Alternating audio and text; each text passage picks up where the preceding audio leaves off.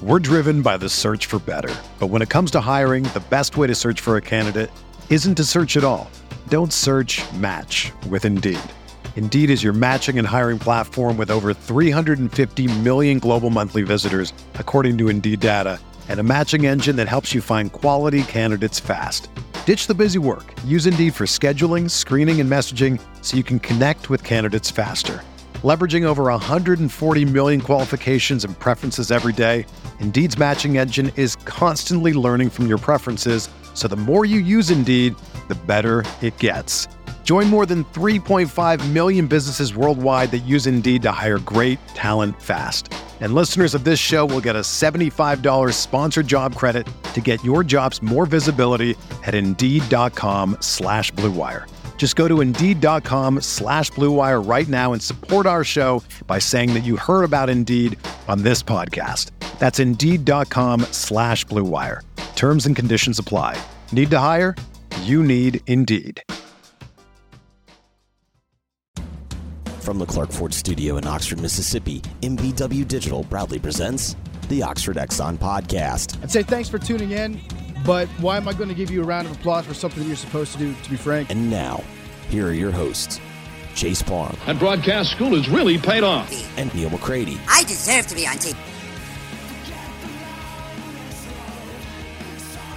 Welcome in, Monday morning edition, Oxford Exxon Podcast. Chase Palm, Neil McCready, Clark Ford Studio here with you today. We will touch on some Ole Miss topics. Ole Miss men's basketball losing to Arkansas on Saturday, 69-57, the final in that one there in Fayetteville. Ole Miss 1-6 now in the SEC. I think I have that right. They are at home Tuesday against the Missouri Tigers for their next game. The Ole Miss women's basketball team losing to Auburn in overtime yesterday, 77-76. In that win, losers are two straight, losing to Alabama and Auburn. I believe Mississippi State is up next at home for Yo and the Rebels in that one. Some recruiting going on. You can get that coverage at rebelgrove.com. I picked up a portal corner from Georgia Tech over the weekend. His name is escaping me. He's a very secretive recruiter. If you tell people, I'm kidding. What's his name? Watson. Zamari Walton. Walton, not Watson. Walton. Close enough. A little about him. Watson's a secret. Okay. Walton's public now. Okay. I think. Is it? Okay. So moving over the weekend, especially since we last talked to you on Thursday there. I might get a little bit of that today. Obviously, the Final Four of the NFL season is set after the divisional round weekend. So a lot of stuff going on. We'll get to it today on the show, a show brought to you every single day by the Oxford Exxon, Highway 6 West in Oxford. Lunch specials change every day, but every single day they're great prices. You get an East Side's fountain drink and the bread of your choice there with that meal. You can also let them take care of dinner, whether it be ribs, chicken. Call ahead. They'll wrap it up, have it ready to go. Side items, desserts, plenty of options. They're at every Blue Sky location up and down I-55 and throughout North Mississippi as well. And again, coming to you from the Clark Ford Studio. We are. Clark Ford is in Amory, Mississippi. 662-257-1900 is that number. Call it. Ask for Corey Clark. Tell Corey what Ford product you're looking for. He'll send you a quote within 15 minutes in business hours. Right to the bottom line. No hassle, no haggle. You get your quote. The rest are completely up to you. You can shop that quote around. You can do what I've done, what I recommend that you do, and that's hop into a Clark Ford today. 662-257-1900. Guest join on the MyPerfectFranchise.net hotline. If you're a displaced corporate executive wanting to put your career in your own hands, maybe you're an experienced entrepreneur wanting to diversify, Andy Ludicky can help. He's a longtime Rivals board member, a diehard college football fan, franchise veteran. He owns multiple franchises and businesses and uses his expertise to help others find their American dream through a very thorough and free consultation process. Call Andy. Put your life and career in your own hands. It's 100% free, so you have nothing to lose. Find your perfect franchise at myperfectfranchise.net or contact Andy at andy@myperfectfranchise.net or call him at 404-973-9901. Also gave this this PSA out on Thursday, but for those who will be in town, April 22nd, 23rd, as you know, Morgan Wallen coming to Vaught Hemingway Stadium in Oxford. Tickets for both nights have been discounted. They're still available, so if you are waiting, if you're trying to see when the time was that, probably now. I think one night they're as low as $78. One night they're maybe as low as $98, something like that. So you can visit morganwallen.com to find out more there. Yeah, Neil, the portal window is closed, but that doesn't mean portal activity is closed. Is that the way you would categorize that? I mean, including, really a storyline yesterday that we haven't seen in a while. I mean, it felt kind of like Chris Jones at the frat house a little bit. Nobody really sure where Davison Igbinosun is located yesterday. You figured that out yourself, at least what he told you. Some Texas A&M people had him in College Station. Some Texas A&M people did not have him in College Station. Some of them changed their mind an hour later. I mean, he was a well-traveled individual if he was everywhere that somebody said he was yesterday. Trying to decide how much I'm really willing to go here. Because it's not worth it. Where I get the call from rivals, like, why are you doing this? Yeah. It's one of these things. It just felt like the old days. That's all, okay? It kind of did. For the people who, love the drama of recruiting, first, God bless you. Secondly, seek help. Third. Because I'll be honest, I had to catch up. I was writing the basketball thing yesterday. I was not really paying much attention to the message board from several hours prior to the NFL games kicking off. Kind of had a thing, and I sent you a text about something else. You replied that it had been a day, and then I checked, and it was a day. Well, and I get it. Look, it's the thing. If there's one pet peeve that I have, and I understand why it happens, it just kind of drives me nuts. Tex Ags reported something Saturday about they were expected. So, of course, that takes off on message boards. And can you confirm? Well, no, I mean, I'm not connected to the Texas A&M staff. I don't know anybody over there. I mean, so I checked with our rivals people who turned it into a story immediately that we were reporting it when we really weren't reporting it. Oh, they did? Yeah, and then okay. They said, well, we're reporting it because we confirmed it. I'm like, well, awesome. Awesome, good. And so I checked back with my friend David Nuno at Texags. Yeah. Who, and I know people get on David for fandom or whatever, but I like David. I think he's a really good reporter. And so he said their people had not confirmed that they were there. And I said, okay. And so I texted Davison again. And Davison responded. I'll read you the text. Here we go. I'll find it. Okay. I know Davison. Did a show with him, 15 episodes or something like that. I think Davison likes me. I like Davison. Y'all have spent time together. We have. I said, I'm hearing you're on a visit to Texas A&M. I'm just trying to confirm it. I hope this finds you well. That was the text. Because, look, I'm going to be honest. I'm going to be honest here, and this is going to piss people off, maybe. I want what's best for Davison. If that's staying at Ole Miss, great. If that's going to Texas A&M, awesome. If it's going to back to Rutgers, cool. Whatever makes Davison happy, I'm for it. It doesn't matter to me. I like the kid. He's a nice young man. I think he's going to do really well in life. And if the rumors are true that he's been offered, quote, life-changing money, good for him. Okay? Yeah, gotcha. He says, nope, I'm home in Jersey. I said, have you decided what you're doing in terms of transferring or not? No. That's it? That's it. So I assume that meant I'm home in New Jersey. It's possible that he was home, wherever home might be. Home is a weird term. He said nope, at least. He said nope. That does not mean he was in College Station in a jersey, probably. Probably. It's so possible that good. He was. I appreciate the nope there. Yeah. That helped. Yeah. But there you go. So I don't know what Davison's doing. I know that yesterday people close to Ole Miss's efforts were not particularly optimistic. They seem to be losing. They seem to have lost optimism over the last 36 to 48 hours compared to last Thursday, Friday, something like that. I have not sensed, and maybe there's been an actual announcement. If so, I have not seen it. I have not picked up any optimism from the beginning much on Tysheem Johnson. He appears to be following Chris Partridge wherever that ends up leading, is the way I would have that interpreted at this point. But to your point, classes start today. Realistically, if you're not enrolled by the end of the week, it's kind of iffy. And you've got until the middle of next week, technically. And it would get done, but it would require some machinations at that point. Yeah, they technically can go until like February the 3rd, but that would be every professor putting them manually into classes. That would be a much bigger pain than just, hey, doing it this week and moving on with your day and letting that sit where it is. So, I mean, this week feels critical on the movement. Let's put it that way. Yeah. If you're trying to get here for the spring. This feels big.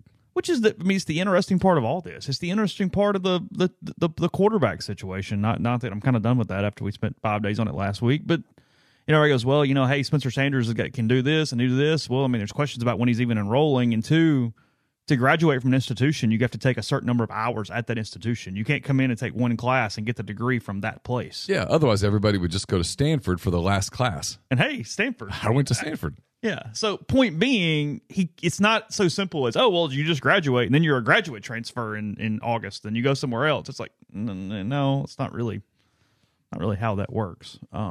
So it's complicated around these parts. It is. These days. It's very secretive. It's very secretive. It's essentially the nuclear codes these days. Yeah. It's the part of it. People get mad at me. I think it's the part of it where I don't find all the drama and stuff attached to it, all that intoxicating, the way that a lot of people do. So I've kind of hit the recruiting wall here. I'll go through it here over the next week, but I'll be. I mean, look, it's this old man yelling at cloud a little bit, but it was kind of the nice part about the old system was it was a very clear calendar on when, okay, This happened, and then you kind of chill, and then this happens, and then you chill, and now we'll go full send. The way that during the season is the only slow time. The way that the calendar is set up is stupid. It needs to be revamped. Greg Sankey said as much, so it probably is going to be revamped at some point He did say that in the not too distant future. But this is stupid. I mean, it truly is stupid.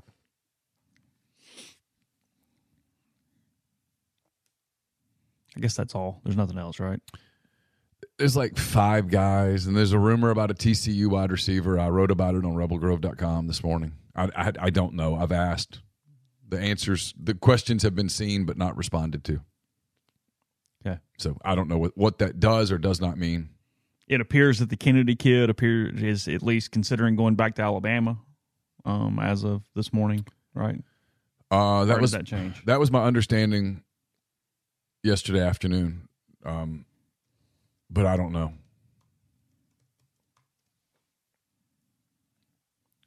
Although Grind is saying TCU, is that? Yeah, I don't know. Okay. Again, we're kind of chained to this a little bit, so I can't go search around for 10 minutes. So if somebody sees something, put it in the stream, and we will relay it to everybody else. You can play producer here today. So I don't know. That's where it stands. Yes, Pete Golding tweeted out a shark this morning. If you'd like to decipher that, feel free. You can let us know what you come up with. I feel like I'm trying to interpret hieroglyphics at this point a little bit. So yeah, I think I just kind of choose not to go there. I don't. Well, you don't know. Here's the deal: we don't really know the machinations of Pete Golding yet from a social media standpoint. There's going to be, so there's some coaches who just get up every morning and do something, and you go, okay, that actually means absolutely nothing. It's just what they do. Yeah. Whether it be emojis or scriptures or whatever. I mean, there's always something that they do every day there. So I don't know. Who knows? All right. Walker Jones did confirm Zamari Walton on social media. Oh. And of course he was immediately met with, now get DeMoy Kennedy. Whatever he's making is not enough. And by the way, I'm listen. Yeah, I'm going to do this. You're going to be surprised at this. Where are you going? Like Chuck Roundsville with On3. Chuck and I don't speak. We don't like one another. It's cool. But the whole blaming Chuck Roundsville for the DeMoy Kennedy thing, if he ends up this stupid. Nick Saban and people at Alabama didn't learn from the Ole Miss spirit or from On3 that DeMoy Kennedy was in the portal and was strongly considering Ole Miss. Give me a break. That's insanity. That's stupid. I don't even know what they reported. It wouldn't matter if they come out with the most specific of specific reports. That's not what moved the needle on whatever decision got made there. So that Just like if Kennedy does not sign with Ole Miss, it will not be Walker Jones' fault to any extent whatsoever. None whatsoever. That's stupid. Walker's job is to manage an NIL situation. That's it. That's it. If there's not enough in the coffers, not his fault. And the best I can tell, he's doing a hell of a job. It is quickly becoming, I think, a thankless operation relative to the amount of time that is involved with that. I can't even with that imagine. Operation. I can't imagine. I don't think you're wired for that. I don't think. Me? Yeah, no. I don't think you're wired to get up and go, "Hey, that's what I'm going to do. I'm going to manage an NIL collective for the next." But I mean, at the end of the day, you can't make a kid do something. No, he's basically the capologist. Hey, here's what we got. Here's kind of how this works. All right, cool. It's kind of like when people blame Jimmy Sexton for everything. He's not holding, but you can't bring the kid into the meeting and pull the gun out and go, okay, it's Ole Miss. No. I mean, just like you can't make a coach leave or go somewhere. No. I mean, now, is he kind of the puppet master? Sure. Well, sure. But he can make things work. He can do puzzles. Yeah. But, I mean, he can't call Lane and go, hey, you are going here. I mean, no. No. Okay. I mean, no. You are going to fire your offensive coordinator. No. But I don't know. Like, I will be curious 2 years from now. It would be fun to sit down with the Walker Jones and go, okay, what have you learned? Was it worth it? Is this sustainable? Like, I'm really fascinated with the whole Jaden Rashada thing because of what happened at Florida and how it happened and how it went down. Well, it's what I found fun. I mean, it was just in passing when I talked to Walker for the Wheels Up thing. Multiple times he goes, hey, you know, more of a full-time job than I thought. I mean, he wasn't complaining or anything, but it was just kind of an offhand comment that was made multiple times as we were talking. Yeah. I mean, I'm for transparency on it. I think transparency would be one way to solve it. Okay. Where it's public. Hey, a kid reached an NIL agreement. Oh, I think the NIL, there should be a database for NIL agreements. Yeah. I mean, the school has the paperwork. Yeah. If you're cool on paying it, then cool, put it out there. It's fine. I think that would solve a lot of it. We have no problem third-party publishing what Davison Igbinosun made off the podcast. Sure. Here. Yeah. Have at it. I can tell you that Davison did not get life-changing money. It was not life-changing. No. Peyton Chatney didn't go, you know what? I'm rich now. No. I mean, did that podcast, we're rolling. That's not really how that worked. I can tell you, I damn sure it wasn't life-changing money for me. It changed my money negatively. I lost money. There's overhead in these things. I lost money on that show. But he got his. He got what we had agreed to. Yeah, sure. Yeah. I guess this will go into the next break, but anything at all. I mean, I'm not even really being a smartass here. The whys and hows aren't necessarily relevant, but Arkansas 69, Ole Miss 57. Played a pretty good first half. Turnovers, Arkansas. As has happened the entire year, Ole Miss can't counter runs. The only team this year they've countered a run on is South Carolina, who is awful. Yeah. How they won in Rupp, I know, is sports, but it still remains a mystery to me a little bit. And the same thing happened in Fayetteville on Saturday. This team simply can't score enough, can't shoot enough. They defend. They play hard still for him. They are not giving up on him at all. It's simply there's some things about their offense that don't make a lot of sense, and then they just don't put the basketball in the bucket. And, I mean, at the end of the day, you're not going to win games when you're not capable of doing that. Matthew Morrell gets banged up. Haven't heard of determination on him at this point. I haven't heard. I'm going to ask today. I don't know. I hate to speculate. He did not put any weight on that right knee. Now, he stayed on the bench, put ice on it. Yeah. That's typically indicative of a decent sign, but usually I'm speculating. Usually. But, you know, look, if he can't play, they truly don't have anybody to put the ball in the bucket on a consistent basis. They can't answer runs. Arkansas got, I thought, a couple of big possessions late in the first half that gave them some momentum, and they came out in the second half, and They kind of took control of the game pretty early in the second half. And like you said, Ole Miss can't answer a run. Once Ole Miss is down double digits, like Ole Miss did make a run to pull it to 11. But once Arkansas was up, were they up 18, 19 points? You weren't winning that game. I mean, did it get that high? Yeah. Okay. Yeah, it got that high. You weren't winning that game. And they just, you know, Arkansas desperately needed that game, and they played like it. Then, to their credit, they also were pretty dialed in on defense. And so that's what happens in some of these big SEC games when both teams are pretty dialed in on the defensive end. The team that just can't shoot, their margin for error is so small. And so you have a piece that's out today. I wrote a little bit about it in 10 Thoughts. They're 1-6 in the league. This week they play Missouri at home on Tuesday night. Then they go to Oklahoma State on Saturday. Oh, that's right. And then they have Kentucky after that. They still have to go to Auburn. They still have to go to Florida. They still have to go to Missouri. A&M. Still got an A&M game in there. You know, because home games or whatever. I mean, I've got this paragraph in the story. They're 9-10 overall, 1-6 in the league. They lost 20 of their last 25 SEC games. They're 22-29 overall since the beginning of last season. And they've lost 8 straight home games in the league. Yeah. In that time period. And that doesn't include the loss to UNA. Well, this isn't a gotcha thing because, as I wrote in 10 Thoughts, I have a lot of respect and frankly, I like Kermit as a person a lot. I have a lot of respect for him as a person and as a coach. That being said, going into this season, last season there were questions. You know, are you making a move? And the answer was no. And I don't remember whether it was a press release or whether it was what Keith said out loud or whatever. But the commentary that sticks out in my mind was that this is a program that should be in the NCAA tournament discussion on an annual basis. Mm-hmm. Well, that would mean this year. And they're not. They're not anywhere close to the NCAA tournament discussion. Their net as of yesterday was 108 or something like that. It doesn't matter. They're 1-6 in the league. The bare minimum to get into the tournament discussion is 11-7 probably. Yeah. So do the math. If you at this point believe this team has a chance to get to 11-7,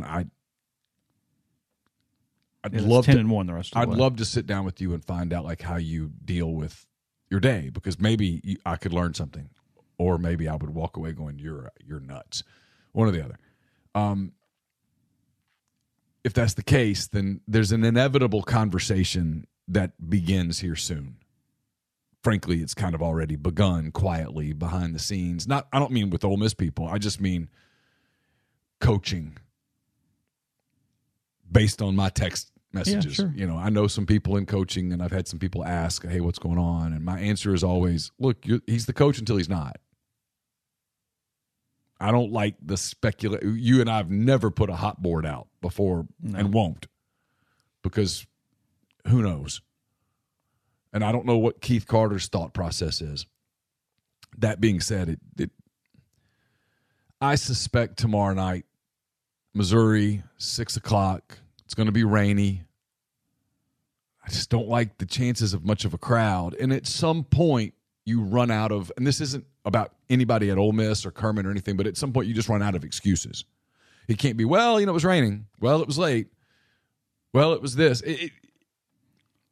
If there's excitement, people go. If there's not, they don't. It's what's so fascinating about this in a couple different ways. We'll hit that coming out of the break. First, tell you about Prime Shrimp. PrimeShrimp.com. 7 different flavors available for you. Shipped directly to your door. Fewer than 10 minutes from freezer to plate. Their newest offering, the New Orleans-style barbecue. It's fantastic. The signature edition is fantastic as well. They got the full meals in the bag. They've got the spicy options. They even let you season it yourself if you have maybe a kid or somebody with a little more discerning of a palate. So let that be dinner tonight. Prime Shrimp, code MPW for $20 off your first order. That's PrimeShrimp.com. Did you know that Dead Soxy makes custom socks for companies and organizations? Dead Soxy custom socks make incredible promotional gifts, giveaways. They're also great for fundraisers. Custom socks just might be the best promotional product you've never tried. Think about it. Every person you know wears socks every day, and they wear their favorite pairs a lot. Why not take advantage of this knowledge? Take fundraising or branding to a whole new level. The minimum order is only 100 pairs of the same style. Lead time is 6 to 8 weeks. Right now, every custom order is $100 off, so get your project started. Go to deadsoxy.com/custom to check out what they do with custom socks.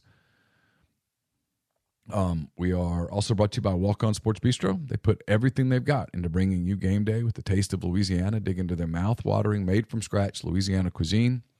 Po' boys, gumbo, voodoo shrimp, plus fan favorites like juicy burgers, fresh salads, all in front of 70-plus TVs, 40-plus ice-cold beers on tap.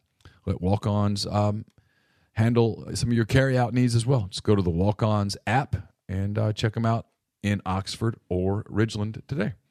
The College Corner is your one-stop rebel shop. 2 locations in the Jackson area. In Ridgeland, it's next to Fleet Feet. In Flowood, it's next to Half Shell.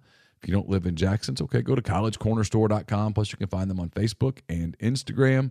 Whether you're tailgating in Oxford or homegating with friends and family, the College Corner has you covered for game day with the largest selection of rebel gear in central Mississippi. And we're brought to you by Comer Heating and Air, Southern Air Conditioning and Heating. Different names, but the same great products, same great services, same people.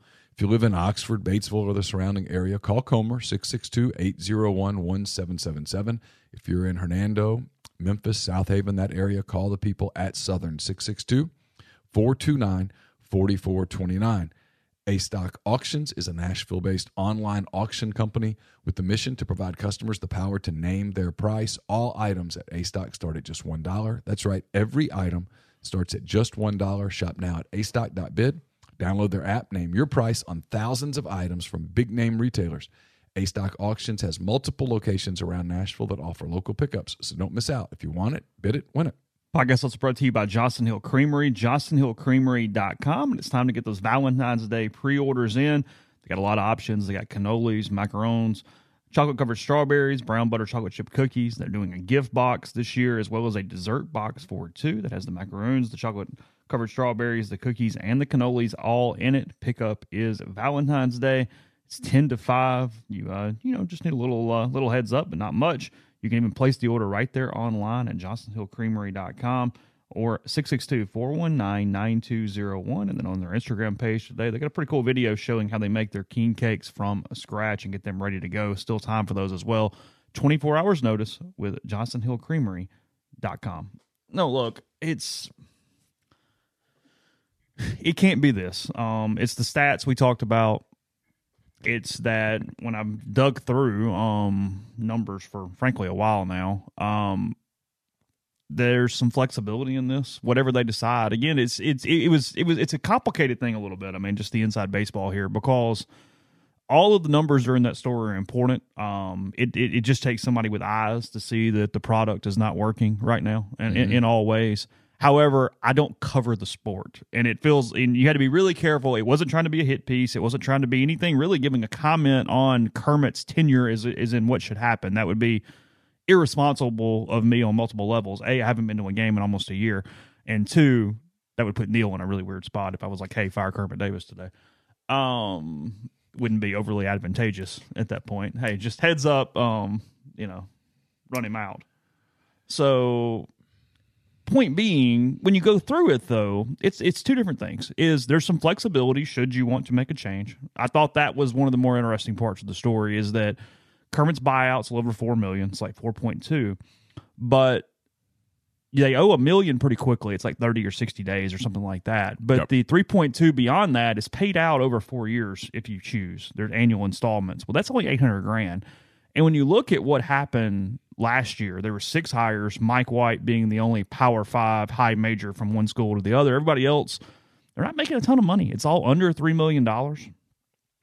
It's one of those deals where when you look at it, there's a possibility, whether it be, this is not a hot board, but a Dusty May, a Ryan Kelsey, just those type of names that are going to surface in any coaching search, especially in the Southeast at this point. You're probably not paying $3.5 million. You're probably paying an amount where even with a buyout, it would be a very similar amount of money or even a decrease in operational budget at that point. It's just, I thought the numbers made an interesting thing there. And then what is this job supposed to be? Look, should a change happen, we have plenty of time to talk about that. But when you dig through the history, there's just not much there. And we all know that. And I mean, look, is 1990 relevant to 2023? No, it's not. However, you would like some proof of concept. And Ole Miss has had back-to-back winning SEC seasons 5 times in its history. 2 of them were a 3-year run by Indy Kennedy from 2015 to 2017. That's the only time in program history they've had 3 winning conference records in a row. Mm. Rod Barnes has had 1. I think that was 01-02. I could be wrong there. Rob Evans had 2 in a row, and most people think he would have had it rolling had he stayed. He goes to Arizona State after this season, but he had the best 2-year run ever from a conference standpoint, 12-4, 11-5 in his final 2 seasons. And then the only other one it was the last year of one coach and the first year of another coach. It was Bob Wetlick and somebody else from back whenever that was, in the 70s or the 80s. That's it, since the 1930s. I'm not going to go back into the 1930s and see what happened. So the point being, from a proof of concept of conference winning and what looked like, this is not diminishing the Rod Barnes era or anything else, but they still didn't put a bunch of conference seasons together. Now, they made the tournament. They had 5 tournaments from 97 to 02. They only have 9 all time, which is what is fascinating about this to me, and it's not a negative toward Keith or anybody else, is Keith saw the heyday. He played in the heyday. He played in 3 straight tournaments from Ole Miss from 97 to 99, and he wants to replicate that. I mean, his quote's thing. I mean, he expects to be good at basketball given his history and his passion and everything for that sport. He wants to be good at basketball. Yeah, of course. And his argument is, we've got an arena. He thinks the NIL can be competitive. He believes that the league being as good as it is gives everybody a rising tide leg up, because you don't have to finish 3rd in the league to make the tournament. You don't have to throw some crazy number in. You got to get to 6th or 7th. Yeah, he firmly believes that Ole Miss can be successful in basketball. And it's one of those deals where I sit there and watch it and go, I'm interested. I mean, okay, let's see what this looks like. Well, and you wrote this in your piece. Here's the thing. It doesn't matter what you think about college baseball, whether you are the biggest fan of it or you don't care at all. The truth is, it doesn't really start on your campus until the middle of March. Yeah, sure. So you've got this gap. I know that they start in February, but the only people that really go out in February, midweek, are the diehard of diehards. Yeah, sure. Arkansas State on February the 20th or whatever that is. It's cold. Yeah, sure. I mean, you know, even the players are like, ugh, those games. So you have this gap between Thanksgiving, in terms of on-campus events, you have this gap between Thanksgiving and basically the Ides of March, that if your basketball program is not competitive, that's just too big of a gap. Yeah. Kids are coming to visit. Just fan morale. Stuff. Just fans. Hey, I want to be interested in, because look, one of the ways to get more people at football games and more people is to keep them throughout the year. Yes. Where one of their hobby is just Ole Miss Athletics 365. Right. It's talking about it. It's recruiting. It's, okay, we're just going from football to basketball to baseball. Oh, that's interesting about tennis. I'm interested. I'm sure. In. I'm giving you my discretionary time, money, and emotions. Yes. All 3 of those things. Basketball's too big of a gap in the middle to kind of lose people and have to get them back a little bit. Yeah, and the gap is massive when you go Thanksgiving until the middle of March. And then what would happen if you had a season where baseball was subpar? Had injuries. You know, if last season didn't end the way that it ended. I mean, do an alternative universe where NC State gets that bid. Sure. You know, I mean, it was close. That's my point. It could happen. Is it likely? No, of course not. I'm on record as to what I think is coming. You think it's getting less likely by the day? I think college baseball is to the point where there's going to be 5 or 6 teams in this part of the country that just pass the title around. Mm-hmm. But the point is that, and even you just can't give away January and February on the calendar. The tournament rolls around in March, and even the people who go, I hate college basketball, the tournament rolls around in March and they have 3 brackets. It's too important. Go to some games on a campus on a Saturday night where the team is in the tournament mix and the students are jacked up, and it's fun. It's fun. It's cold in this part of the country as it is anywhere else in January and February. It's not cold inside the arena. You have this nice arena. You've got nice club area. It's all that stuff. Yeah, they can work on the TV angles and stuff, but inside the building, it's a place that should be pretty electric. on Tuesday night, on Saturday night. It should be, and it's not. And so if you're consistently not, you've got to address it. And my anticipation is it's going to be addressed. Now, how attractive is this job? I don't know. We'll see. I think that's Keith's biggest challenge, frankly, in the next month and a half to 2 months, is not only deciding, hey, what are we doing and how are we doing it? But if you decide to make a change, you have to decide how that change gets, how you move forward in a way that makes it exciting quickly. Because it's got to be cool again to go to basketball. And it's not cool right now. No. It's almost anti-cool. I mean, I know a good many people around town that they go, and it's almost like, hey, why are you doing that? Hey, oh, really? Ha-ha. I mean, like, yeah. That's not good. I mean, that's not – like, that's a bad health situation for the sport because, you know, look. I mean, I like college basketball a lot. Now, I don't like it as much as I like the NBA, and that's a stylistic thing. I had this conversation with someone at Carson's soccer game Saturday morning. His game started at 10, and so the Arkansas-Ole Miss game started at 11, and I – pulled it up on my phone so that I could just kind of keep an eye on it because Carson's game was a blowout, thank God. And we were having this conversation about stylistically, there's just so many whistles. Yeah, sure. There's no flow. And then you watch an NBA game and there's flow. So if you watch a lot of NBA, it's hard to watch college basketball. But most people who watch a lot of college basketball don't watch the NBA. Yeah, and so stylistically, they don't even see it.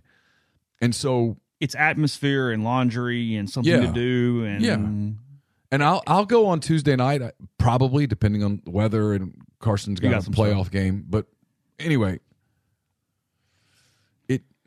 it's a hard product to watch. And so I get it. And it's kind of quiet in there. That place shouldn't be quiet.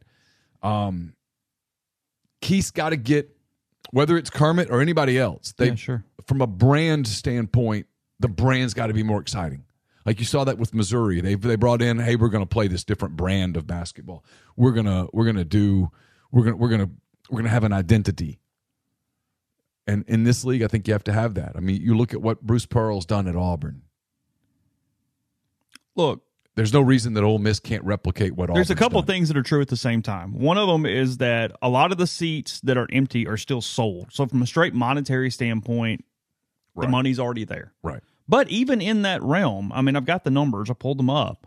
Is last year, Ole Miss basketball, and not a good season. They went whatever they went last year, 4-14 in the league. Is that right? Yeah, they went 4-14 in the league, lost in the first round. They made $1.46 million in ticket sales last year. That number's down to, from a projection, down to 114 this year. That's $300,000 of a loss in ticket sales from last year to this year. Contributions, which is basically premium seating, CGAs, all that kind of stuff, donations, whatever, that's down almost $200,000 from last year. They've lost money from last year to this year from a straight revenue standpoint, $5 million to $4.3 million. That's not the money the conference gives you whether you go 18-0 or 0-18. There's a lot of money there. That's why it obviously makes more than anything else. Right. And look, some people are going to say this is unfair, and maybe it is. Maybe it's me because of what I do every day. But I look at what baseball is doing and go from a fan support standpoint, there shouldn't be this big of a discrepancy on money put in from a contribution standpoint, a ticket sales standpoint, all those kind of different things. There just shouldn't. It is what it is because Ole Miss baseball last year, and again, they didn't host a regional, they didn't host a super regional, they were on the road taking out conference money for them. They made $7.8 million last year. Now, they had huge expenses. I'm not saying they netted, but from a straight revenue, fan support standpoint, they made $7.8 million, including about $3.5 in contributions. It's a big number for baseball. It is. And it's a credit to them, but there shouldn't be that big of a gap between the two sports. Absolutely shouldn't be. Is the point. Because, look, if it's an exciting product, even if you sell out, you can raise ticket prices a little bit. Football's shown you that. Baseball has shown you that. I mean, everything's not stagnant, you know? No. So it's look, we're not doing an autopsy, we're doing a lab report, but it just you're seeing a lot of issues on all fronts here. I mean, I wrote this yesterday, 10 Weekend Thoughts, it's at rebelgrove.com. Kermit knows the score. Well, he knew the score last year. I mean, Keith has talked about, not even with me, with other people about, you know, gave him a year last year. Said, hey, next year we got to be in the mix, and they're not in the mix. And so the conversations. It goes into hushed tones because then this is a credit to him. Everybody likes Kermit. They do. I mean, it's true. Well, and you get into a post-game situation and you don't want to ask that in front of everybody. You'd rather ask that in a private setting. Ask me how I know.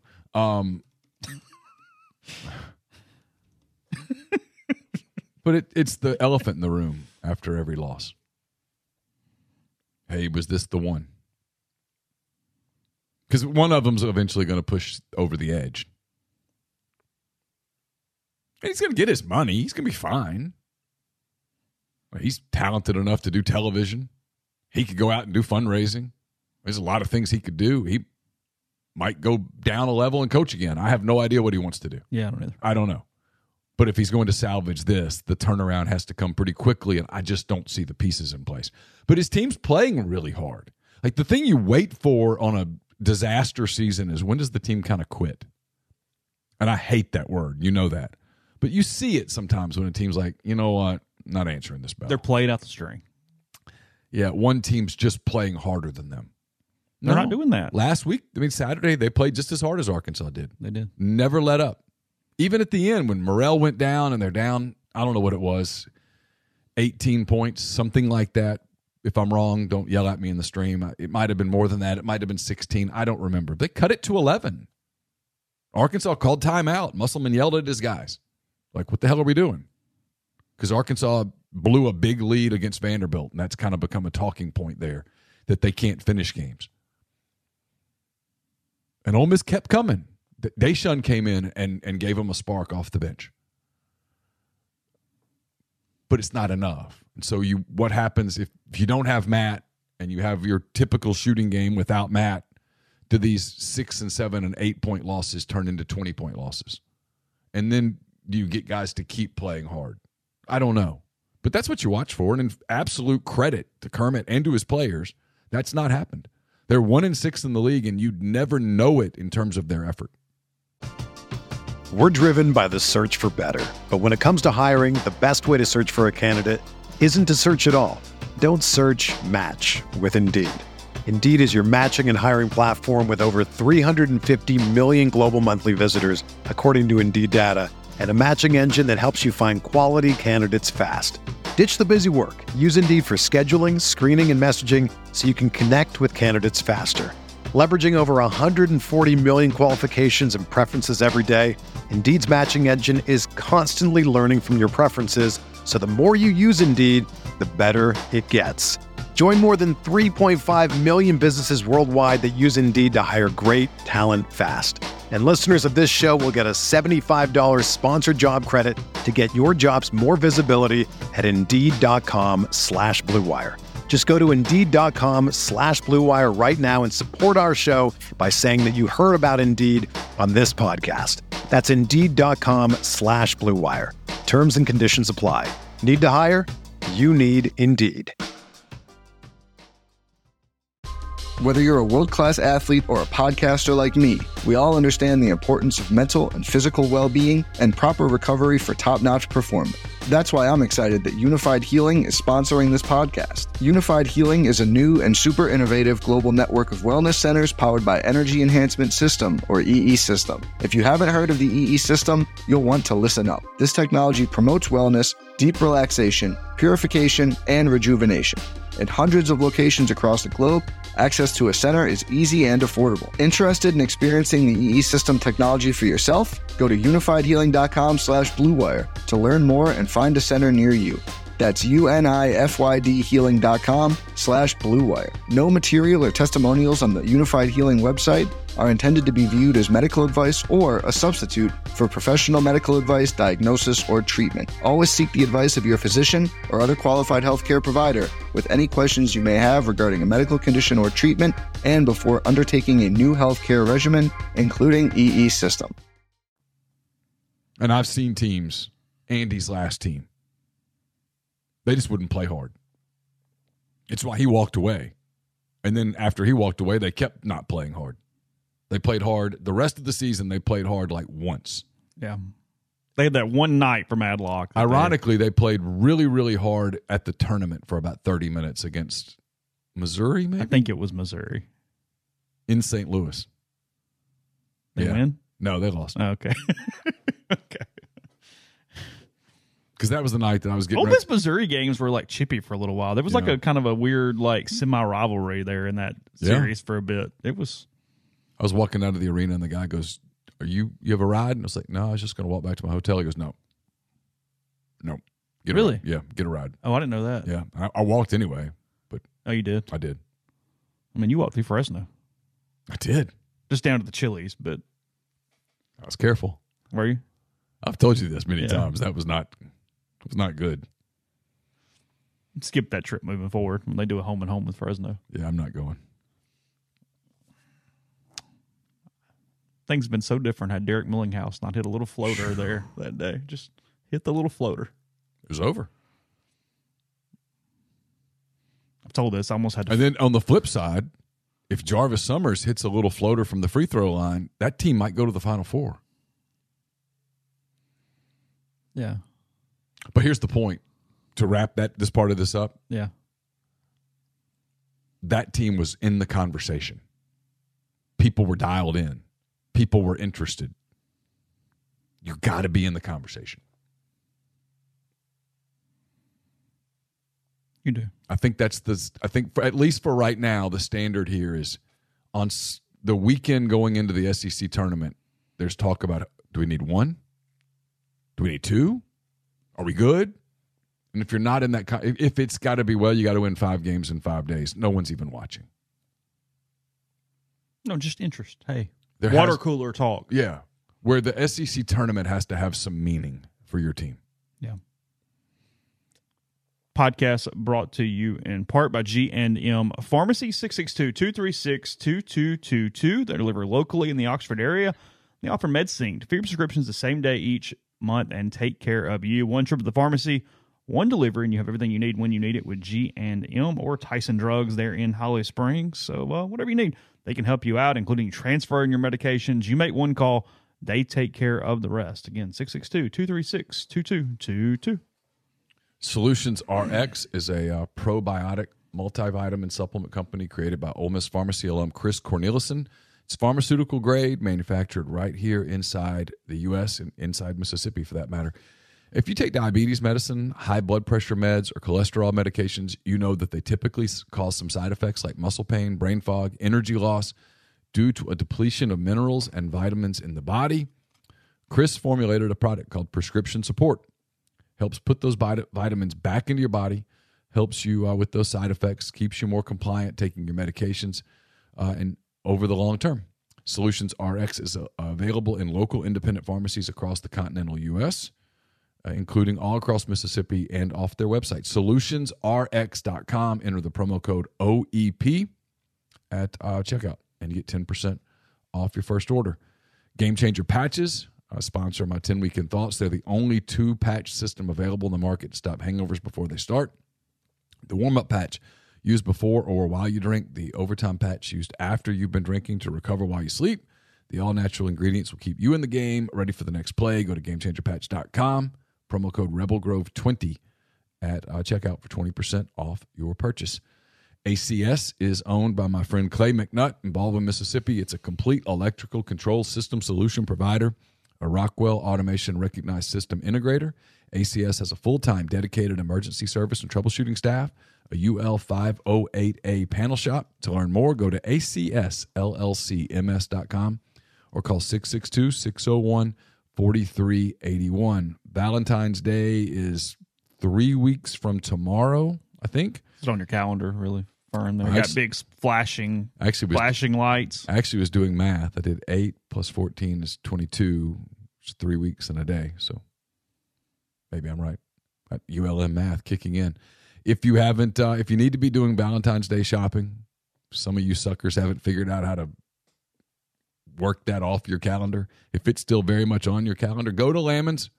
1126 North Lamar Boulevard in Oxford. They've been serving the Oxford area for 3/4 of a century. engagement rings, wedding rings, fine jewelry, watches, pearls, fashion jewelry, children's jewelry, collectibles, and more. Lamons is the gold standard in fine jewelry. Visit them at lamonsfinejewelry.com or call them at 662-234-2777. Let's see. I guess that's all on that. I think we exhausted it for a Monday in January. There are days remaining here. A lot of games left. There's 11 SEC games left, plus Oklahoma State, plus tournament. Yeah. 13. 13 games. Again, tomorrow night, they play Missouri, 6 o'clock. Yeah. It's not an 8 o'clock game. As you said, it's a good time slot for a crowd if you're going to get a crowd. And it's going to rain. Missouri's better. 100% chance of rain. 70% here. So 100% in Clinton. Right. You have multiple forecasts. Yep. When do they make that decision by? I would think they'd have to do it today. You're anticipating a change. I anticipate they'll play it on Wednesday.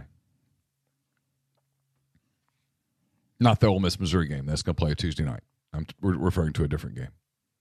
Yeah. Gotcha. Okay, we're getting some NFL, I think, at this point. Yeah. The semifinals are set. Not surprised by any of the results. At least the winners, I guess, maybe how they looked in a couple games. But as far as the actual, the teams that won, not a shock. In the NFC, Philadelphia and San Francisco, they have been the best two teams in the NFC for most of the season. Philadelphia for sure all season.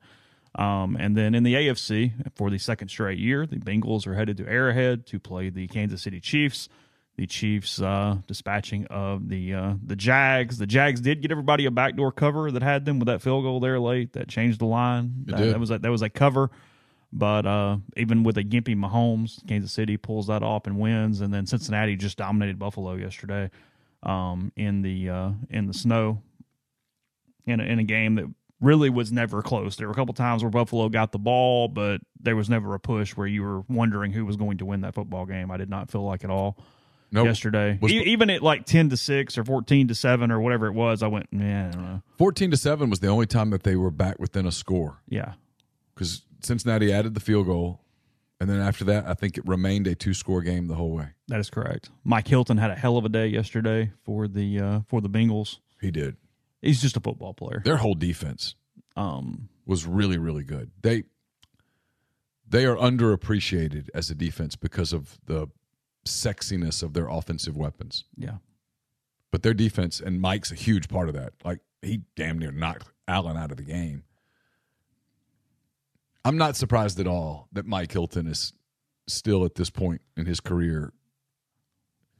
I think he's an elite NFL player. Do you think he's underrated on the NFL level? Yeah. Do you? Among fans? Yes. Among not execs or personnel. No. They know what they've got. Yeah, he's a dude. He's an elite pass rusher. Like, he's one of the best at timing blitzes and such. But they played really good up front. Cincinnati did. Defensively, their linebackers, both Pratt and Wilson, are talking about underrated guys. They're both underrated. And then that secondary, Eli Apple played well. Oh, boy. The rookie, Britt, played well. They played well. We didn't know what side of the injuries would look worse or more of a toll, and I think everything that could have been an issue with Buffalo happened yesterday. Their defense is not itself at all compared to when it was fully healthy. I mean, Von Miller would have made a hell of a difference yesterday in that football game. Sure. DeMar Hamlin would have made a difference in that football game. They were out some dudes, and then, like I said, the Bengals up front held up pretty well. They ran the football. They controlled the line of scrimmages. I mean, that did not hit them. And then Josh Allen kind of did what Josh Allen has been doing. He is a freak physically, and he can go win football games, but then at times he just doesn't look right. He was hesitant to run at times yesterday. He didn't use his feet the way he has in the past. It was a game that you don't want to make too big of a deal out of it, because if Buffalo wins the Super Bowl next year, nobody's going to be surprised in the slightest. But I do think going into the offseason, he is falling below that Mahomes Burrow tier for next season as far as the way he looked in that playoff game yesterday. I mean, does that actually have any real tangible value? No, but I mean, we're talking heads. I do think that he's not mentioned in exactly the same breath as those two guys moving forward until he does something else. Well, yeah, it's fair because either Mahomes or Burrow is going to be back in the Super Bowl. Yeah. I mean, Mahomes has been in the Super Bowl twice. Burrow's been once, so I mean, do the math. Burrow trying to go 4-0 against Mahomes on Sunday. I know it's not a head-to-head deal, but just saying. Burrow's just a damn beast. I mean, we do the thing about how cool he is and all that stuff, and I get it. I get that. That's the Joe Cool and all that stuff, and he's unflappable. And it's his marketing. I mean, it's formulated to an extent. But he made some really good off-platform throws. His ability to sense trouble in the pocket, move away from that trouble, and create a play. You saw it on the first two touchdowns. The pass to Chase was moving off platform. Mm-hmm. The pass to Hurst was absolutely fooled Buffalo with his eyes. He's a terrific player, and they've just got so many weapons. And they look, if they can run the football like that, they're dangerous. That running game has not really been there the last month. I watch the Bengals week after week. That was a strong performance for them. They were very motivated. It was, you know, it was kind of ridiculous that they used that kind of insult from the NFL as motivation for them, but they did, and it worked. And if it works, it's good. I'm not really trying. I don't think it's a conspiracy theory, and I'm not saying it was starting next week. I'm glad that didn't happen to give the NFL a look at a neutral site conference championship game because I want nothing to do with a neutral site conference championship game. Right. And I think you had at least planted the seed when it went well to go, what if that week is neutral site too? No. Play it. Let's go to Arrowhead. Let's go. Let's be in Orchard Park. What was fun about yesterday was the snow. Yeah. And the stuff. Hey, Buffalo earned that, right? So had it been, you know, Buffalo and the Dolphins, for example, it would have been, can Miami play in this cold? Because they, you know, every one of their players grew up in South Florida.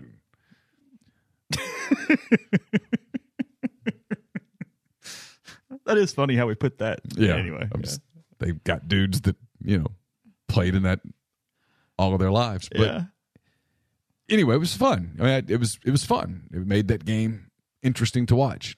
The juxtaposition of a game there as opposed to in Santa Clara 20 minutes later was interesting. Is this something about the two teams? What is this about that? Look, Dallas San Francisco was a really good football game last night. It's a physical football game. Two defenses that predicated things in a lot of ways the entire season. Two huge franchise names, all this different stuff. And yet, it's almost kind of boring compared to the AFC games. From a, maybe not atmosphere, but just a storyline standpoint. Maybe it's quarterback play. Maybe we're seeing better quarterback play in the AFC is what's causing it. I don't know. But when I'm looking at it, and I'm an NFC guy, I just was not as into the NFC games for the most part. Now, I think I would have been had the Giants given a fight on Saturday. And had that been close, Giants, Eagles was whatever. But of the four games, last night did the least for me just as a fan. I watched it and I was entertained and I'm down there to the last minute. But I just went, Because I find Jacksonville really interesting. Yes. I mean, frankly, there's a point in the stream that I think is a good point. And I don't think it's crazy to go, hey, over a 4-year period, would you take Josh Allen or Trevor Lawrence? It's a conversation. Trevor Lawrence. I'm saying. Mm-hmm. So they're coming. For sure. Oh, they're coming. Chiefs and Jags, fun. They damn near pulled it off the other night. All good. Fun. All good. I'm all in. I mean, they were really close. Bills, Bengals is fun as hell. Even in a blowout. Like, those two teams are fun. Well, look, the Bengals are really good. I mean, I know I'm a little biased, but the Bengals lost their first two games of the season. Joe Burrow, if you remember, had the appendectomy where his appendix burst. Yeah. So it wasn't, it was apparently, you know, it was bad. It was bad. So he didn't get to do anything. And if you go back and watch the first two games of their season, and no one's going to, but if you go back and watch the first two games of their season, Pittsburgh at home, at Dallas, Burrow's weak. Like, he physically is weak. He just wasn't himself yet. Since then, they've lost on a last-second field goal at Baltimore. Who else did they lose to? And one other game. I mean, they're like 13-2. Well, NFL teams that go 13-2 and 15 are really good teams. They're really good. They kind of got, because of the whole DeMar Hamlin thing and everyone in love with Buffalo, I think people sort of just dismissed them because the line kept jumping. The line was 6.5 at kickoff. But it was funny. The NFC game last night was really interesting to me because you have this San Francisco team that's good, that has a rookie. He's a rookie, right? Purdy? Yeah. A rookie quarterback, 7th-round dude, Mr. Irrelevant, all that crap. But they're limited because of Purdy. It's not a wide open offense, despite the fact that they have some weapons. Great tight end, Deebo Samuel's terrific, Christian McCaffrey's electric. They've got all this stuff, yet they're kind of limited offensively. I thought that game last night was the indictment of Dak Prescott. It was right there. It was right there to be won, and he made mistakes. And right there all night. You know what I mean? Where you get the ball back, any chance. Go, and you got it. And just couldn't do it. He made mistakes that veteran quarterbacks can't make in playoff games, that Joe Burrow doesn't make, that Patrick Mahomes doesn't make. And I saw NFL people, it wasn't just missing receivers as in like his actual throws. It was not seeing open receivers, not seeing the whole field.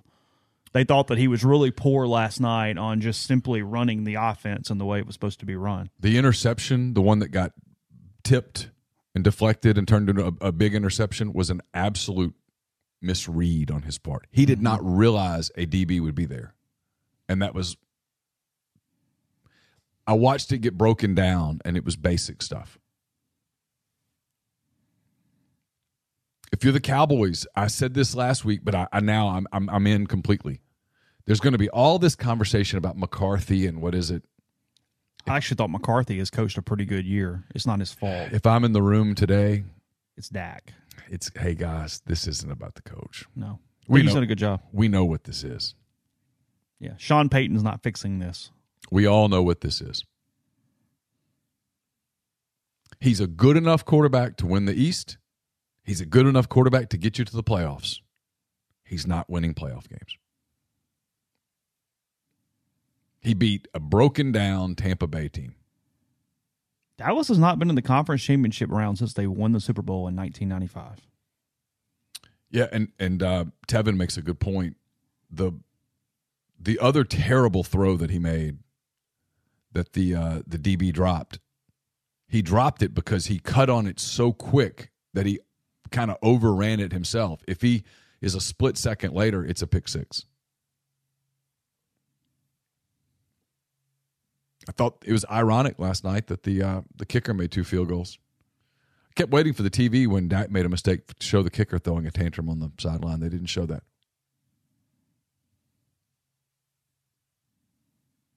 Will they move on from him? I don't know what financially they can do. I mean, can you find a taker for Dak Prescott? Somebody. I mean, maybe not for much, but I mean, his contract. That's what I don't know. You know, who could you go get?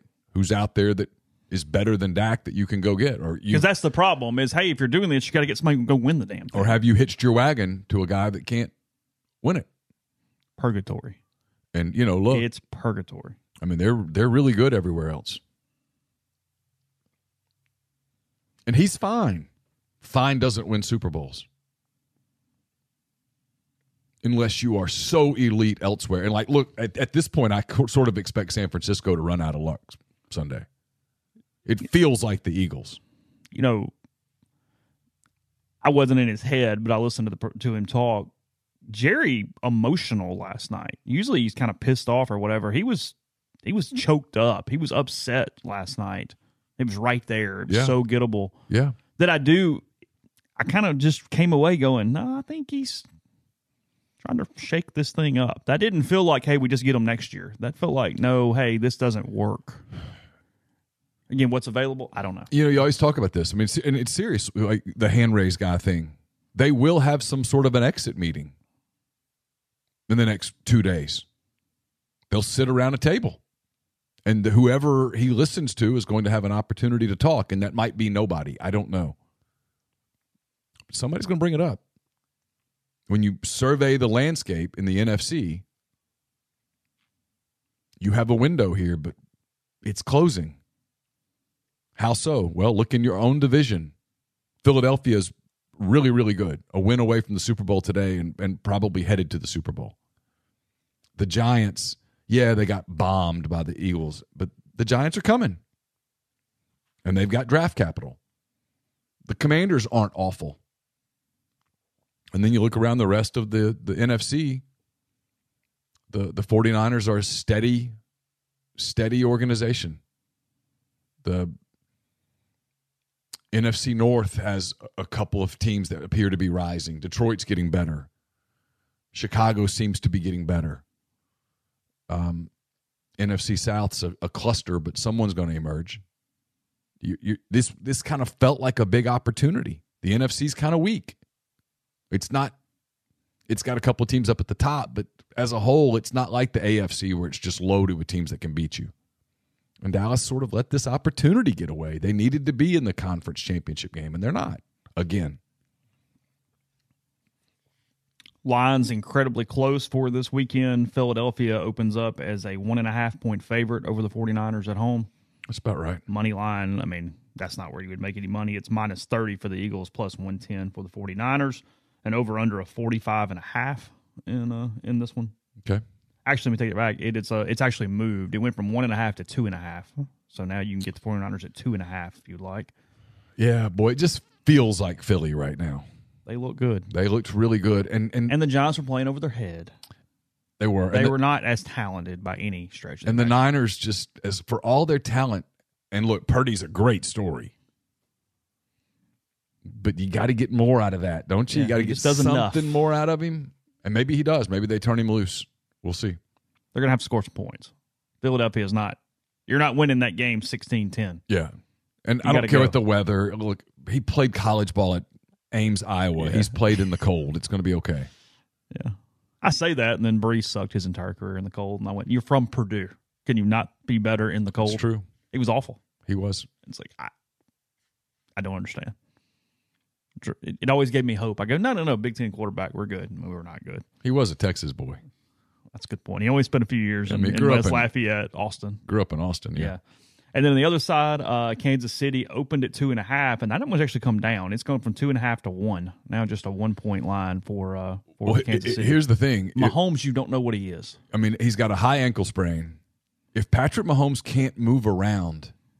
You don't like Chad Henne against Joe Burrow on Sunday? All right, question. Uh-huh. Did Kansas City make a mistake by putting Mahomes back out there? Could they have won that game with Chad Henne? Because Chad Henne orchestrated the biggest drive of the season for the Chiefs. I don't know. Is there anything that would have made it worse by Mahomes playing? I have no clue. I'm not a doctor. Right. So I don't know the answer to that. But, yes, there were several points where I went, no, Henne's giving you more of a chance right now because he can actually move left and right. Now Mahomes toughened up there late. I mean, he makes that jump throw off the other foot. I mean, he did some crazy good stuff. He did. He's an elite player. He's an MVP. But yeah, the way the game was going, you went, you just kind of need to hold on to the ball right here and move it a little bit. And Burrow got hit, and he might be hurt a little bit. I don't know. It just feels, and it's recency bias. Like you watch Philly and you're like, hey, nobody's stopping that. And then you watch Cincinnati and you're like, dude, they beat them 3 times in a row. There won't be any Arrowhead intimidation on their part. No, Burrow kind of likes it. I think the Bengals prefer going on the road. Something about that team. They find any chip imaginable. They do. They look like a college team in that way where it's, oh, no. Oh, I was watching some stuff last night that, the reels and things. They were obnoxious to the Buffalo fans. Throughout the game, turning around and doing the whole deal of, hey, get your refund. Get your refund. I mean, they were chip on shoulder. It's a credit to Zach Taylor because not all NFL teams can do that. He's able to get a team that went to the Super Bowl last year and led with 3 minutes to go to be the underdog. That's what I'm saying. I mean, at least the one cat Kirby convinced them they were going 7-5. So I mean, yeah, it's yeah. If it works, as ludicrous as you think it's so stupid. All you got it. But if you can convince the 45 people in your locker room that hey, nobody believes in you. That's all you got to do. I mean, you don't have to convince the world. No, they're all walking off the field feeling vindicated. It worked. 6-point underdogs, guys. No chance. That's a touchdown. I know. You watch them, and I mean, the minute it's over, Burrows walks up to the, and he says, "Job's not done." Yeah. You know, ooh. Yeah. I mean, they're not the plucky underdog that's happy to be there. Oh no. That game's got interesting written all over it. I know it's shocking. The best four NFL teams probably left. We'll probably play two really good games. It probably will be an electric day. Yeah. Podcast brought to you in part by Northeast Spark, NESPARC, two packages, the Ignite, the 100 Mbps, or the Blaze, the 1 gig that powers the Clark Ford Studio. Your hometown team bringing you world-class broadband. That's nespark.com, 662-238-3159. Phone service, parental controls, network security, wireless mesh extender for those who need that extra help, and much more. So whether it be Lafayette County or parts of Pontotoc or Union counties that did not previously have internet, 662-238-3159. Brought to you by Pinnacle. They're based in Jackson, Madison, that area, but they have clients in more than 20 states, advisors in multiple states. They provide detailed, specialized investment management, financial planning, retirement planning for individuals and businesses, and much, much more. Investing is treated like a commodity at Pinnacle. Decisions are made using objective information and research, not emotions. Check them out at mypinwealth.com, MYPINN wealth.com. We're also brought to you by John Edwards, Regency Travel Incorporated in Memphis. John's part of Virtuoso. It's a worldwide network of travel partners that allows him to supply his clients with added values, unique benefits, simply not available to other travelers. Get in touch with John, give him some parameters, give him a budget, and he'll give you options that you're not going to find on your own. 901-494-3387 or send him an email at jedwards@regencytravel.net. Also brought to you by OPA, perfect place on the square if you're coming up for basketball, baseball, just coming up to hang out for a weekend. Make sure you stop at OPA. They have great food, great craft libations as well. Also, Rafters on the Square if you're coming up before the kids take it over at night, looking for a place just to grab a beer, watch some of the games. You can do that at Rafters on the Square. I'll have a mailbag on Wednesday. It's brought to you by Whitney McNutt of Tommy Morgan Incorporated Realtor, serving you for all your real estate needs in Oxford and Tupelo. She sells condos, land, commercial, and residential family homes. 662-567-2573 or 662-842-3844. We'll have picks up again probably on Saturday like we've been doing for the pro games. Brought to you by Service Specialist Staffing and Recruiting Agency. They've been connecting great job opportunities to candidates since 1967. If you're on the job hunt, whether you're seeking an entry-level position or you're a seasoned professional, they have opportunities across the board in all sorts of fields. It's always free for the candidate, and if your company is looking to hire quality, hard-to-find talent, they can help you too. Keep in mind, payment of service solely contingent on if you decide to hire a candidate that they send. You've got nothing to lose. So give Will, Sydney, or Kelsey a call at 662-832-5138 or check out their new and improved website, servicespecialistltd.com. And don't just accept what you see, but imagine something new. Step forward, chase after a better version of yourself. Every day, Corinth Dental is helping people reinvent themselves one smile at a time. Dr. Bubba McQueen, Dr. Jenny Beth Hendrick are devoted to restoring and enhancing the natural beauty of your smile using conservative, state-of-the-art procedures, including Invisalign. These clear aligners are the virtually invisible way to improve your smile. So call Corinth Dental today for a no-cost digital scan of your teeth. Let them show you the way to a straighter, healthier smile. 12 months, no down payment financing is available at corinthdental.com. Your national champions are back for another exciting year of Ole Miss baseball, so you can show your support for their efforts on the field this season by signing up for the Pledge Per Win and Pledge Per Home Run campaigns. Donations are charged every Monday. They're allocated into your Blue priority point totals and are up to 90% tax deductible. So you can sign up today by visiting give2athletics.com/donate or call the Ole Miss Athletics Foundation at 662-915-7159. We didn't talk about it. I'm not going to necessarily go crazy on a team in a helter-skelter 42nd last possession, but they ran three plays or whatever they did. Dak should have been sacked for a safety. I don't know what the hell that was about right there. When I think the 49ers guy was almost in shock he was there and didn't realize what was going on. They have the guy not get out of bounds, not get his feet down, and then They run Elliott as the center on a play where the only thing that happens there is he gets hurt or gets Dak blown up in some way. That was it. Yeah, it was bizarre. It was a really weird final possession. Hey, throw a few outs and throw a ball into the end zone and just see what the hell happens. That's not overly complicated. I mean, it was a fitting end to their season. Fair. It was a time where they were the most well-run franchise in sports. Yeah. They are no longer Jimmy Johnson. I mean, people knew what they were doing. Speaking of teams, if you're Buffalo and you're having this postseason, what's your conversation? I don't know, because you can convince yourselves that you have not a problem, but you got to get better and you got some really clear things. And then you could do the really scapegoat thing of going, hey, had Vaughn stayed healthy and this and this and this and this. And maybe it's true, but everybody else has injuries too. Yeah. I mean, the Bengals played 3 backup offensive linemen. By the way, the rumor out of Cincinnati is that 2 of those guys are going to be back this week. Oh, really? Yeah. Which they need to be, because that's the biggest advantage on the field is the Chiefs' front against the Bengals. Their defensive front, sure. That's what's interesting is if you look at the 4 teams that lost over the weekend, 2 of them in their postseason, hey, we're good. Giants and Jags. We're rolling. We're good. Especially the Jags.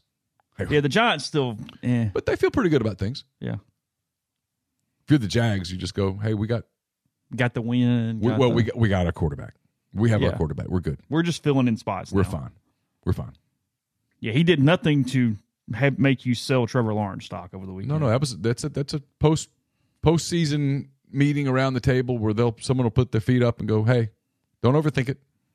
We're good. Yeah, they have a hell of a coach. Can't wait to play. I really like Doug Peterson a lot. I do too, a lot. He's a top 5 NFL head coach. For sure. So, and the Giants feel pretty good. The Cowboys, not so good. And the Bills, it's a conversation. How do you rate the 4 coaches left? 1 to 4. Well, I mean, Andy Reid's a legend. I think Zach Taylor doesn't get the credit he deserves. I mean, he has a really fine-tooth comb on his game day decisions, I feel like. I feel like everybody's really waiting for any mistake he makes from an on-field standpoint. He called a brilliant game yesterday. Jeez. I mean, they were brilliant. They were remarkably efficient. They had Buffalo completely guessing on defense. And then on the other side, Shanahan is very clearly an offensive genius. He is. No way around it. I mean, everybody does the 28-3 thing on him. Okay, fair enough. He had a night. But when you get through with that, can we get back to talking about what he does on a consistent basis, please? And then who's Philadelphia's coach? Sirianni. Yeah. Nick Sirianni. He's done a hell of a job. Having a hell of a year. He kind of rubs me the wrong way, but he's done a hell of a job. Yeah. Kind of fits Philadelphia, though. He does. Kind of, yeah. In a lot of ways, so does Hurts. Kind of gritty. It was a big day for him. It was.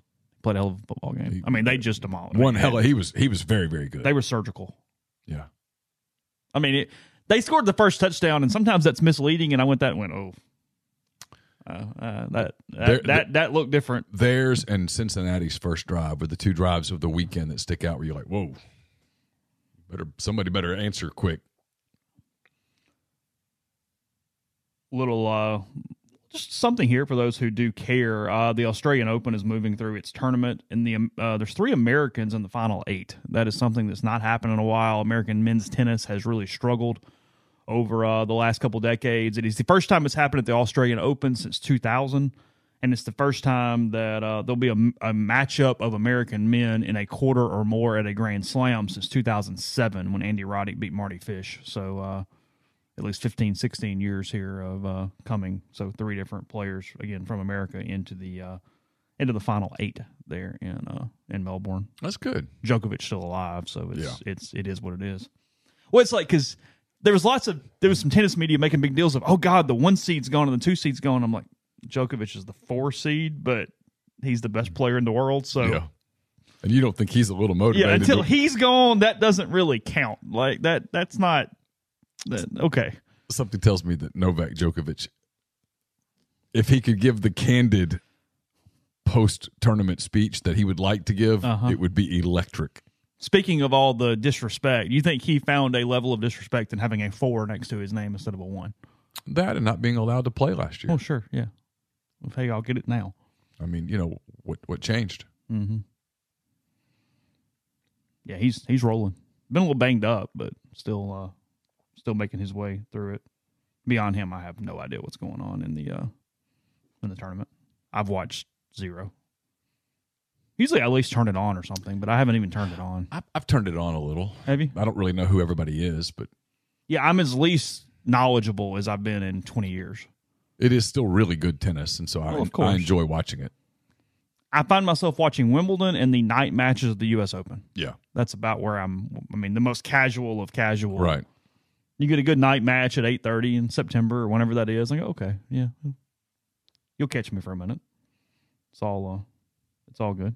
So anyway, Tony Pollard broke his leg, by the way. Is that what happened? Cowboys, yeah. He sources are telling ESPN that he did break a leg in the loss. I feared that he had done one of those hip things, like a Bo Jackson really? Hip Tua kind of thing. I was really concerned when I saw it. I was like, ooh. So appears to be broken leg there. So nonetheless, were you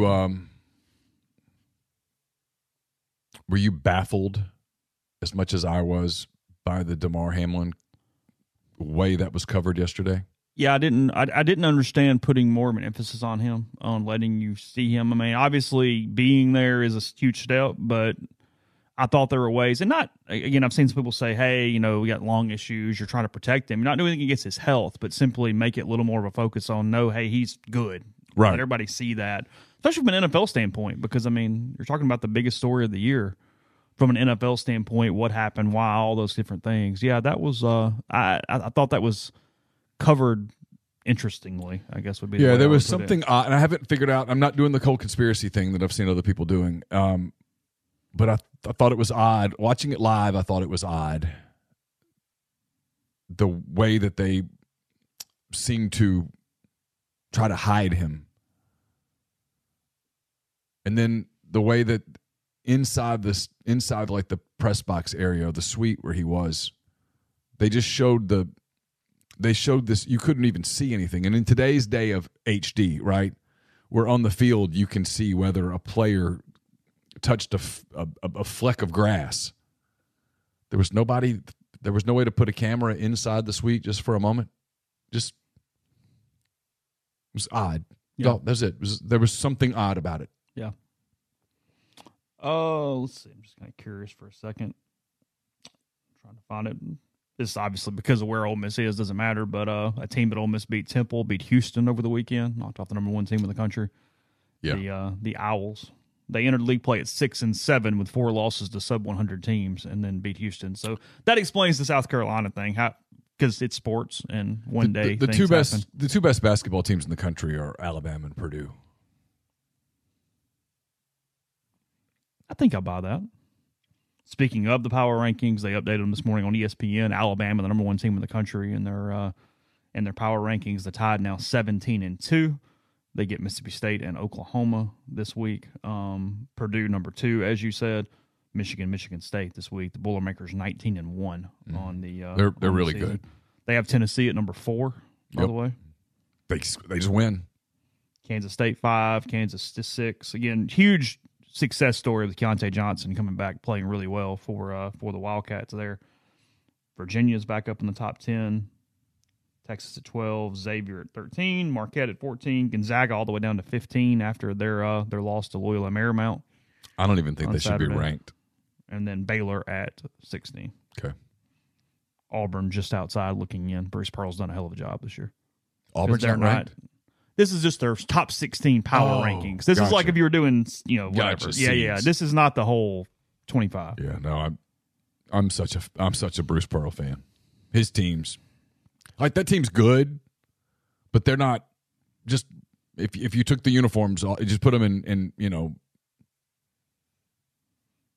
just some red uniforms. Yeah, sure. Just like a mesh, what you wore in, you know, PE. Yeah, watching practice.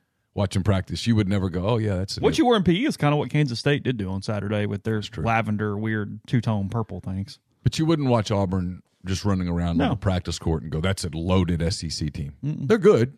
They're good. But he gets every drop out of them. It's incredible. Yeah, he's done a hell of a job. So, all right, back tomorrow. We'll talk about something. I'm sure something will happen in the meantime. Again, Ole Miss and Missouri, 6 o'clock tomorrow night from the pavilion for that. So big stream numbers today. Appreciate you guys. Thanks for hanging out. Be safe, and we'll talk to you again tomorrow.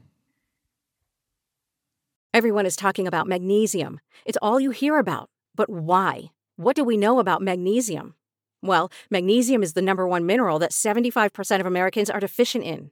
If you are a woman over 35, magnesium will help you rediscover balance, energy, and vitality. Magnesium supports more than 300 enzymatic reactions in your body, including those involved in hormonal balance. From functional medicine doctors to mental well-being and female hormone experts, we all know that magnesium is the one mineral to improve all aspects of well-being and health. But which one?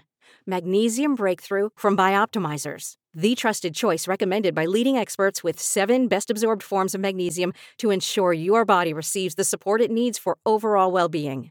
Go to bioptimizers.com/balance today and use code BALANCE10 for 10% off. Support your journey to wellness at bioptimizers.com/balance. Magnesium Breakthrough from Bioptimizers, your foundation to optimal health and vitality.